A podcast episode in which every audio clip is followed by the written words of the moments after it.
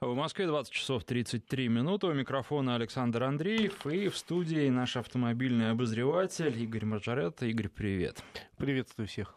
А, итак, э, начнем с той темы, которая сегодня э, на первых полосах, если можно так сказать. Ну и в новостях у нас очень часто мы рассказываем об этом событии в его развитии. Авария произошла на Волоколамском шоссе в Москве. Водитель «Мерседеса» разогнал свою машину до 150 км в час, не справился с управлением, вылетел на встречку, столкнулся с легковушкой и двумя автобусами. В итоге «Мерседес» сгорел, четыре человека пострадали, к счастью, обошлось без погибших. Пострадавшие находятся в удовлетворительном состоянии, они доставлены в больницу, а водитель «Мерседеса» сбежал в лес. Ну, есть предположение, что он был пьян, и уже известна личность владельца. Это а, сын бывшего руководителя компании МГТС, ну, как я понимаю, лет 30 ему. А вот, э, собственно, наверное, нет смысла спрашивать, о чем люди думают, но зачем люди убегают? Неужели они надеются? Вот тут совсем недавно в Германии задержали товарища, который туда сбежал да, после того, как... Там даже нашли. Совершенно верно. Там нашли, он пытался там получить вид на жительство, но не срослось. Я даже не понимаю психологию человека. Ну, наверное, стресс какой-то в эту секунду. А особенно если э, допустить, что он был пьян, тут уже человек не очень адекватно, э, собственно, действует, не, не совсем логично. И, наверное, в этой ситуации можно от него э, любых каких-то вещей так ожидать. вечер уже, ведь уже, наверное, протрезвел, протрезвел и мог бы уже прийти с повинной. Ну вот теперь куда он бежит, я, конечно, не знаю. Хотел бы знать, и, в общем, место ему в соответствующем заведении, где он должен давать показания. Но вот я не очень понимаю, э, что он думал вообще, думал ли он чем-нибудь и о чем-нибудь, когда несся по этому несчастному узкому довольно, москвичи знают, Волоколамскому шоссе. В шашечке еще, говорят, час играл. пик в шашечке это надо вообще быть э, очень умным человеком, сильно в кавычках, устраивать там такие развлечения. Соответственно, он изначально не очень как-то адекватно реагировал на э, жизнь в, этой, в этом мире. И э, то, что он побежал в лес, вот я так, знаешь, по этому поводу вспоминаю только одну историю, которую мне рассказывал Э, генерал Федоров, который у нас был начальником ГИБДД, когда он 90... Хороший был начальник да. ГИБДД, кстати. Когда он в 90-е годы э, ездил по выходным на своей машине, у него, говорит, была белая Нива, но с очень красивым номером, с каким-то, я сейчас не помню, допустим, 007. Зачем он белая Нива и Нива? Обычная Лада Нива. 4 на 4. И вот, говорит, однажды меня на светофоре останавливает прапорщик, а я в выходной в гражданской одежде, и говорит, мужик, а ты почем-то номер купил? Он говорит, да я не покупал. Нет, ну ты ладно, не, не ври, сказал он другими словами. Ты э, такой номер только покупается. Он говорит, да нет, я, э, значит, не, не купил, вот такой мне дали. А ты, небось, крутой мужик, говорит этот прапорщик полиции, милиции тогда. Говорит, ну не знаю. А кто ты такой? Он говорит, ну вот могу удостоверение показать. Показал. Вот Федоров мне рассказывал, говорит, такой реакции никогда не видел. Этот прапорщик подпрыгнул в воздухе, развернулся и через кусты, где-то в районе Ленинского было, рванул вот просто как как такая лось, в которой попал, э, который попал заряд мелкой дроби. И он просто унесся вот реактивно, и так кусты исчез. И вот так этот, я представляю, наверное, орел э, бежал в лес с криками. Вообще странные люди, конечно. Много у нас людей интересных за рулем большинство все-таки нормально попадается периодически такие неадекватные. Я не представляю, где он бегает, где он прячется. Надеюсь, протрезвеет к вечеру, окончательно пойдет сдастся. Это будет самый правильный вариант. А, кстати, по поводу людей не очень адекватных, совершенно случайно меня спросили дорогу, оказалось, что мне туда же, куда и товарищам на машине, подсел машину, просто сказали, ну, давайте мы вас подвезем. И вот э, водитель был молодой, а рядом с ним был товарищ уже в возрасте, ну, лет там 55 как минимум. И вот он всю дорогу учил парня жизни. Мне реально... Я ехал с ними минут 10, но мне парня было жалко.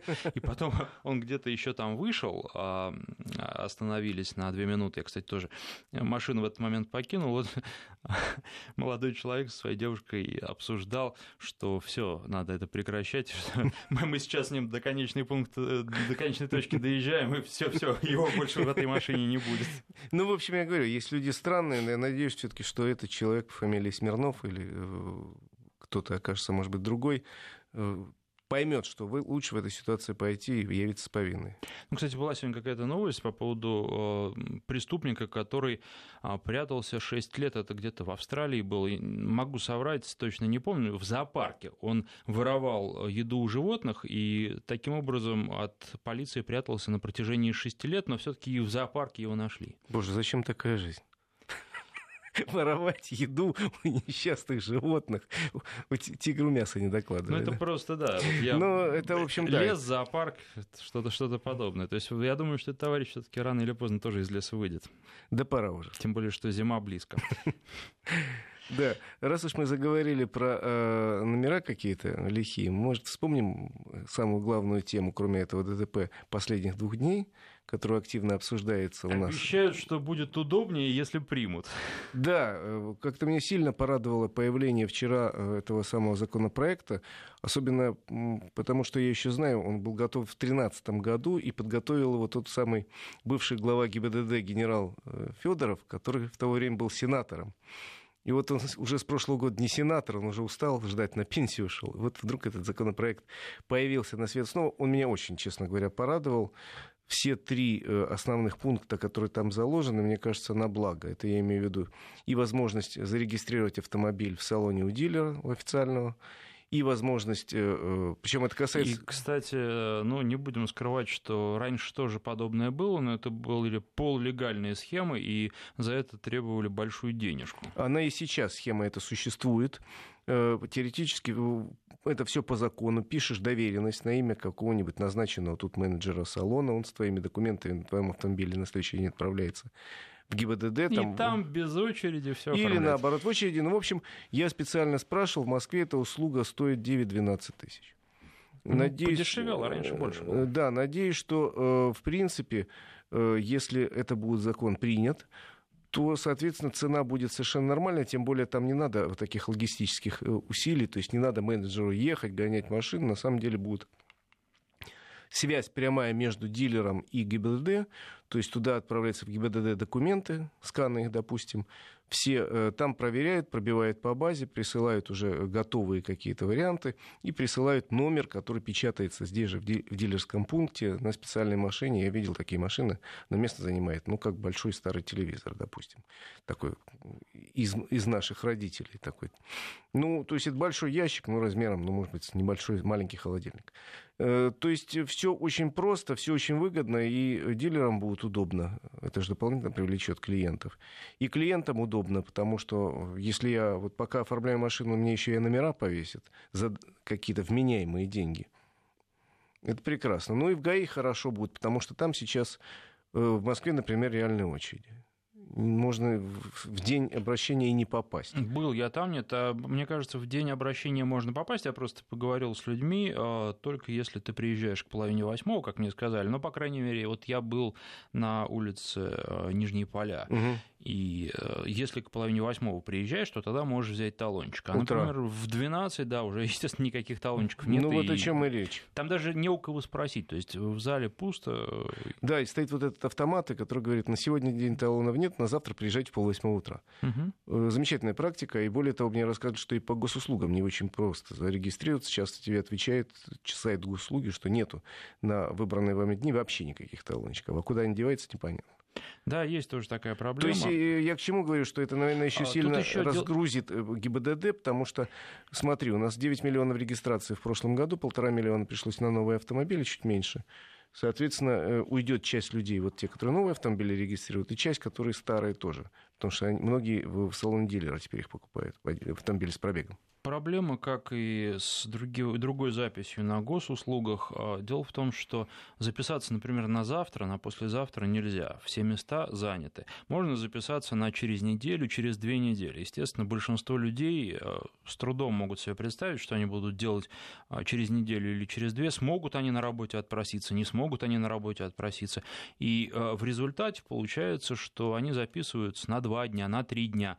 Ну, чтобы в один из этих дней обязательно попасть. Соответственно, один человек занимает э, три места. Потом, естественно, когда он э, уже пришел и все сделал, то он не отказывается от этой очереди, и там, в центрах, которые предоставляют услуги, пусто, а при этом записаться нельзя. Ну, в общем, надо что-то делать еще с этой системой, чтобы действительно ну, каким-то образом реально люди... не давать возможности да. Записываться Потом на несколько мне дней. говорили, снова появились люди, которые предлагают тебе этот талончик, как это они делают, я не знаю, там вроде указывается номер автомобиля там, и так далее. Какие-то номера вбиваются, когда получаешь талончик. Ну вот есть, говорят, такая штука снова.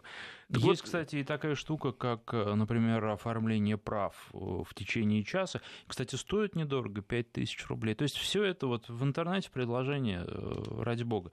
Но... Оформление прав имеется в виду, это замена старых на новых. Да-да-да, и здесь... Просто те, у которых срок годности закончился. Здесь просто, наверное, цена 5000 рублей, это не так много. Ведь раньше, когда были жуткие мучения, и нужно было там в очередях день стоять целый, а то и не один день, то э, просили существенно больше. Наверное, сумма э, показывает, что появились новые альтернативные способы, которые гораздо лучше. И госуслуги в их числе, и через МФЦ тоже права в Москве, по крайней мере, а, можно поменять. Но, тем не менее, система без боя не хочет сдаваться, старая. Не хочет совсем.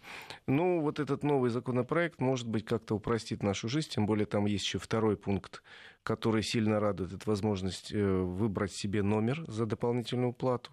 Не знаю, как это будет сделано, поскольку там прописано это тезисно в законопроекте.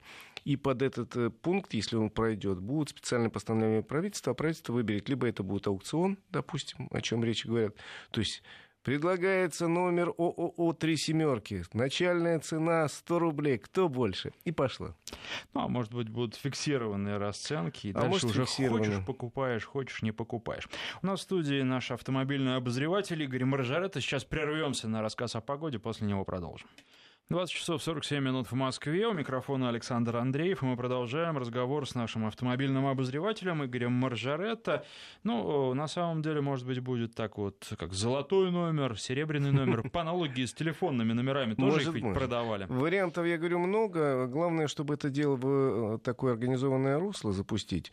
И деньги эти шли нормально куда-то в бюджет, а не, не тем темным людям, которые сейчас предлагают номер вот в интернете, не проблема забить. Хочу такой-то номер, в общем, вам отзвонятся и предложат разные варианты. Схемы известны, по которым эти номера появляются в продаже. И мне кажется, что давно пора сделать это все нормально, легальным бизнесом, но почему бы и нет. Если есть спрос, ну, давайте сделаем предложение. Но вообще все это ерунда. И мне кажется, что когда едет машина с красивым номером, на нее так уже странно смотрят. Потому что а, сейчас как-то а, ценятся уже номера, которые выглядят как обычные, но кто знает, тот поймет. Например, когда там день рождения человека зашит в этот номер или что-то еще. А вот эти номера типа там трех пятерок или уж не дай бог трех шестерок, так это вообще, мне кажется, уходит уже в прошлое и вызывает, ну, просто такую да я считаю, такая машина тоже. поморщится. Я тоже считаю, что это глупо, но есть люди, которые готовы выложить там по полмиллиона рублей за такой номер и считают это вот, вот, вот, это, вот эта цель такая, вот хочу, хочу. Еще я хочу красный пиджак, вот, и очки в золотой оправе. Ну, на самом деле, ну, хочет человек, ради бога, это же не, не противозаконно, давайте ему предложим номер. Если он хочет в рамках... Давайте красный на пиджак этом заработаем. Да, красный же пиджак не запрещен, будет спрос, давайте их выпускать. Поэтому это нормальный пункт. Так же, как и третий пункт, который тоже совершенно нормальный, касается автомобилей с э, плохо читаемым ВИН-номером. И если известно, что этот ВИН-номер поврежден в результате аварии или естественной коррозии, то предлагается... У нас, кстати, упрощение уже пару недель назад этого пункта прошло, но оно все равно предполагает серьезную экспертизу там, и так далее. А сейчас предполагается еще более упростить этот процесс. И если доказано, что нет злого умысла, что это не я гвоздиком подправлял номер, а это коррозия, то совершенно быстро эксперт проводит оценку, выдает заключение, в результате заключения вносится в паспорт технического средства, который будет у нас электронный, кстати. И, соответственно, если надо, на э, кузове делаются какие-то пометки. Там, наверное, набивается какой-то номер, как я понимаю, иной, если это не читается вовсе. То же самое касается автомобилей, где вообще нет номера. Ну, такие тоже встречаются в этой жизни. Прекрасная, в кавычках, история из Красноярского края, где женщина не пропускала, не пропускала машину скорой помощи, да не одну.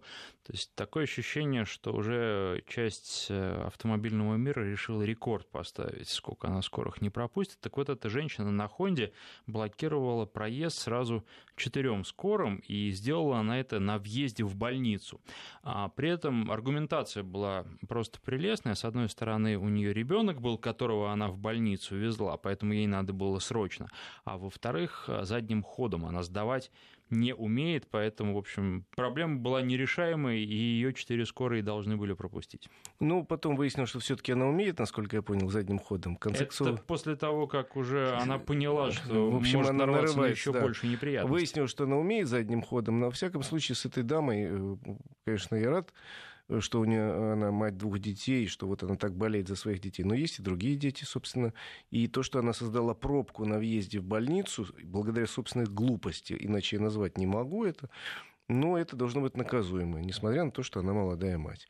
Э, потому что ну, есть на сегодняшний день э, существующее наказание, которое э, говорит штраф либо лишение прав до трех месяцев, Э, существуют и другие виды наказаний. На самом деле надо просто покопаться. И, в общем, если, э, опять же, покопаться, всегда говорю, у нас неплохой законодательство, просто знатоков мало. Тут еще проблема, наверное, в том, что не всегда выполняют требования закона и водители скорой, потому что для того, чтобы у этой женщины отняли права, нужно, а, чтобы они мигалку включили и сирену. Вот тогда все, она не пропустила, она уже сто процентов виновата. Да, кроме того, что несмотря на, мы говорим о ее глупости в этой ситуации явной, там, насколько я понимаю, была какая-то машина, которая в свою очередь ей не давала куда-то проехать. Там, в общем, э, разобраться в ситуации ну, надо она детально. собрала пробку, причем с двух сторон, то есть да. там и сзади ее уже начали подпирать. Вот, поэтому надо разобраться, а я бы просто э, покопался в нашем законодательстве, не ставил перед собой такой цели, и посмотрел, нельзя ли лишить ее прав за то, что она не умеет сдавать задним ходом. На самом деле, наверняка есть какие-то э, зацепки, которые позволяют это сделать, что больше не делать таких заявлений нелепых. Потому что, если помнишь, у нас э, пресловутая девушка Мара прав лишилась. Она столько раз манкировала решениями суда, э, представляя медицинские справки, в конце концов надоело, покопались в законе и нашли повод. Раз у нее такая тяжелая ситуация со здоровьем, наверное, не надо ее водить вообще. И тут то же самое, если покопаться в законодательстве... Мы вчера это обсуждали с юристами, они говорят, что вообще прямого а, Я повода знаю. лишить ее прав нет, но ну, за это, да. то есть если был не пропуск скорой и были включены и сирены, и проблесковые маячки, то за это можно 4-6 месяцев, а вот э, за то, что она ездить не умеет, нельзя. Но, тем не менее, можно э, начать проверку, как она... Ее нельзя даже на площадку еще раз отправить для да, того, я чтобы понимаю, я просто проверить, говорю, что... как она ездит. А, но можно проверить, насколько законно ей выдали права, и вот если вдруг какие-то нарушения обнаружатся, да. то тогда да. Можно тогда... ликвидировать. Я о чем говорю, что при желании можно найти всегда как наказать человека, который чувствует себя почему-то безнаказанным в ситуации, ну, странной, как минимум. Ну, что тебе мешает сдать назад, пропустить эту скорую, и ситуация будет решена ровно через одну секунду. Надо обязательно 15 минут бодаться, демонстрировать всем свою глупость и показывать, вот какой я нелепый человек, сам себе по голове бью топором. А вот интересно, вся эта история, мы начали с э, владельца Мерседеса, дорогого, который в лес убежал. А девушка это на Хонде, и предполагаю, что в Красноярском крае на Хонде она себя чувствовала достаточно крутой, когда скорую не пропускала. Это вот ведь от такой э, убежденности в своей крутизне происходит очень часто. А налог на роскошь, он каким-то образом помогает в борьбе с этими людьми или нет? Нет, конечно. Налог на роскошь – это такая вещь в себе. Я изучал эту тему, он вводится, вводился и вводится во многих странах, которые в первую очередь хотят продемонстрировать э, что они ведут последовательную социальную политику такую. Впервые он появился несколько лет назад во Франции – и э, предполагал, что если француз покупает автомобиль очень дорогой, дом дорогой, самолет или яхту, то он платит очень высокие налоги. Потом такой налог вводили в Испании, в Италии, во многих других странах. Э, кстати, к сожалению или к счастью, но все эксперты по налоговому праву говорят, что это очень тяжелый налог в смысле администрирования, собрать сложно деньги, и очень легко э, его обойти. Хотя бы учитывая то, что у нас, например, налог региональный, транспортный, и в разных регионах установлены в разные ставки. Где-то самые высокие, а где-то нижайшие. И за один и тот же автомобиль в одном и том же, э, в соседних регионах можно заплатить вот по одному, я считал в свое время по BMW X5, в одном регионе 7 тысяч, в другом 160 тысяч. Разницу чувствуешь? А, соответственно, налог на роскошь предусматривает для владельцев дорогих автомобилей двукратную там, или полуторакратную, или трехкратную сумму, ну, в зависимости от возраста и стоимости автомобиля, транспортный налог, увеличение транспортного налога. Соответственно, где-то 160 на 2 заплатит, а где-то 7 тысяч на 2. То есть я уже сразу рассказываю, как обойти этот налог. Это, в общем, и валяется на дороге решение. Его очень легко обходить, э, он не воз... тяжел в сборе, и э, деньги, потраченные на сборы, часто они превосходят те деньги, которые собраны. Поэтому в той же Франции налог быстро отменили, тем более, что люди там действительно начали регистрировать автомобили в Бельгии рядышком. Ну, в нашем случае, в другом регионе. Тем более у нас получилось нелепо. Когда его вводили, 3 э, миллиона было серьезной суммой, это было 100 тысяч долларов, и действительно это дорогой автомобиль. Сейчас 3 миллиона, вот нижняя планка, это уже другая сумма в долларах и другой автомобиль. И если в списке в самом начале, когда в закон вводили было 149 автомобилей, то сейчас их 900 в список роскошных автомобилей попали очень многие, которые, с моей точки зрения, роскошью не являются. Там большие кроссоверы многих компаний, которые ну, просто хорошие большие кроссоверы. Там. Э, какие-то большие седаны, в том числе у корейских компаний попали, не премиальных марок и так далее. Дальше список будет увеличиваться, к сожалению, в связи с тем, что стоимость автомобилей в рублях растет. И я боюсь, что через какое-то время список просто перехлестнет все возможные. Поэтому есть два предложения. С одной стороны, Минфин предлагает, что я считаю очень правильным, увеличить нижнюю планку, чтобы действительно, если мы оставляем этот закон роскоши... Вернуться к тому, что было.